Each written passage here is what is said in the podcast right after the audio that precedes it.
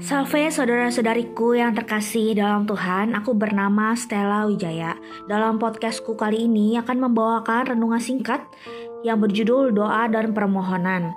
Ayatnya diambil dari Efesus 6 ayat 18 sampai 19 bunyinya dalam segala doa dan permohonan.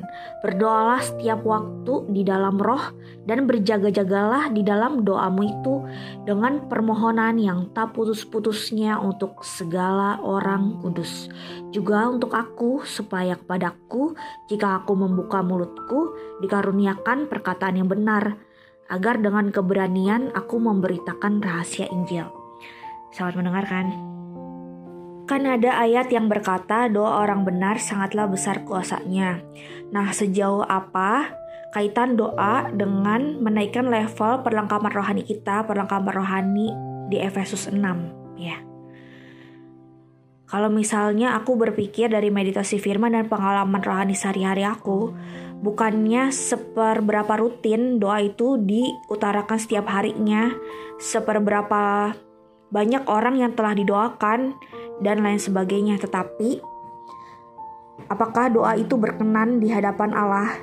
Tuhan sendiri yang menentukan dan kehendaknya yang terbaik seperti juga kata Tuhan Yesus kan dalam doa Bapa kami jadilah kehendakmu bukan kehendakku gitu ya. Artinya kan Tuhan Yesus tetap mau berjuang tapi juga ada sisi pasrahnya yaitu menerima kehendak Tuhan, menerima segala sesuatu yang tidak bisa diubah, bukannya kepentingan diri tetapi kehendak Tuhan yang terjadi. Doa yang disukai Tuhan itu kan disebutnya doa yang benar, yaitu manusia yang berdoa tidak serakah dengan maksud yang ambisius, mau uh, bertekad sekali untuk dikabulkan gitu. Kalau misalnya aku kan dulu sibuk banget ya, ya sekarang juga sih sebenarnya. Aku juga bingung ngatur waktu sehari-harinya itu gimana. Tadinya kan aku doa minimal lima kali aku bertekun sekali doa buku doa lima waktu terbitan Orbit Media itu buku Katolik.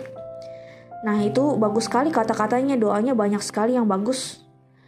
Nah terus udah gitu aku mempersedikit lagi doanya yang wajib tiga kali sehari di sela-sela kesibukan aku sehari-hari kegiatan aktivitas fisik dan juga doa spontan dan sebagainya gitu. Doa tiga kali sehari seperti doa Daniel pada waktu pagi, siang, dan malam hari. Itu aku udah siap tuh minimal tiga kali. Jadinya aku sebenarnya lebih fleksibel lagi soal doa. Tetapi aku sangat tergantung dengan doa juga karena merupakan nafas hidup orang Kristen. Doa seperti meluncurkan serangan di dunia roh, tetapi doa juga bisa jadi bumerang buat kita.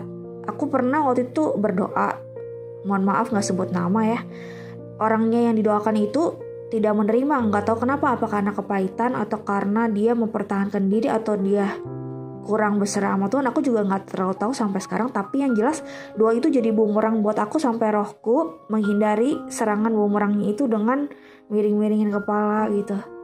Nah aku juga berusaha berdoa biar bisa diterima Tuhan dan orangnya itu juga yang didoakan mau menerima. Kan ada yang bilang eh, enggak belum itu dulu. Maksudnya aku mau bilang setelah perenungan aku pribadi doa yang Tuhan mau itu seperti apa? Dari pengalaman rohaniku sehari-hari doa itu harus dengan sikap hati dan sikap tubuh yang benar. Jadi bukan datang ke hadirat Tuhan dengan ucapan syukur aja puji-pujian bersyukur. Tapi memohon misalnya memohon itu salah enggak enggak kayak gitu. Sebenarnya doa yang bagus yang baik yang berkenan bagi Tuhan yang datang dari hati.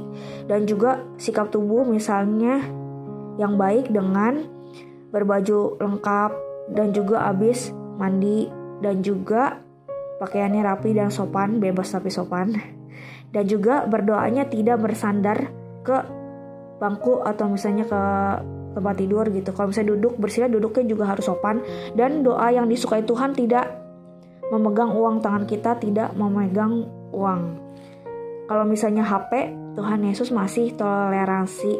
Kalau misalnya kertas yang di print itu lebih disukai daripada HP sebenarnya. Tapi kalau emang lagi di perjalanan roda empat gitu nggak apa-apa berdoa dengan mata tertutup kalau misalnya lagi dibonceng di motor Tuhan nggak terlalu berkenan aku doa tuh nggak terlalu diterima tuh nah jadi misalnya doa itu bukan mengisi waktu luang bukan karena kita nggak ada kerjaan berdoa tapi enggak doa itu maknanya bukan seperti itu ya doa Katolik tidak harus disertai dengan puasa tetapi doa yang disertai puasa dengan perjanjian sesuai dengan yang Tuhan mau pada kita juga lebih disukai. Yang kulayani sebagai utusan yang dipenjarakan berdoalah supaya dengan keberanian aku menyatakannya sebagaimana seharusnya aku berbicara. Begitu kata Efesus 6 ditulis sama siapa nih ya? Ya, tebak sendiri dan pelajari sendiri dari sumber-sumber yang terpercaya ya. Aku hanya mohon doa bukan untuk ini bukan studi ilmiah ya kan bukan buat ngajarin sebenarnya aku mohon doa supaya ketika aku mewartakan jangan aku sendiri ditolak dan juga aku berminta doa bukan berdoa. Aku minta doa juga sekaligus mendoakan saling mendoakan. Supaya aku bisa lebih baik lagi dalam melayani Tuhan dengan cara-cara tertentu. Amin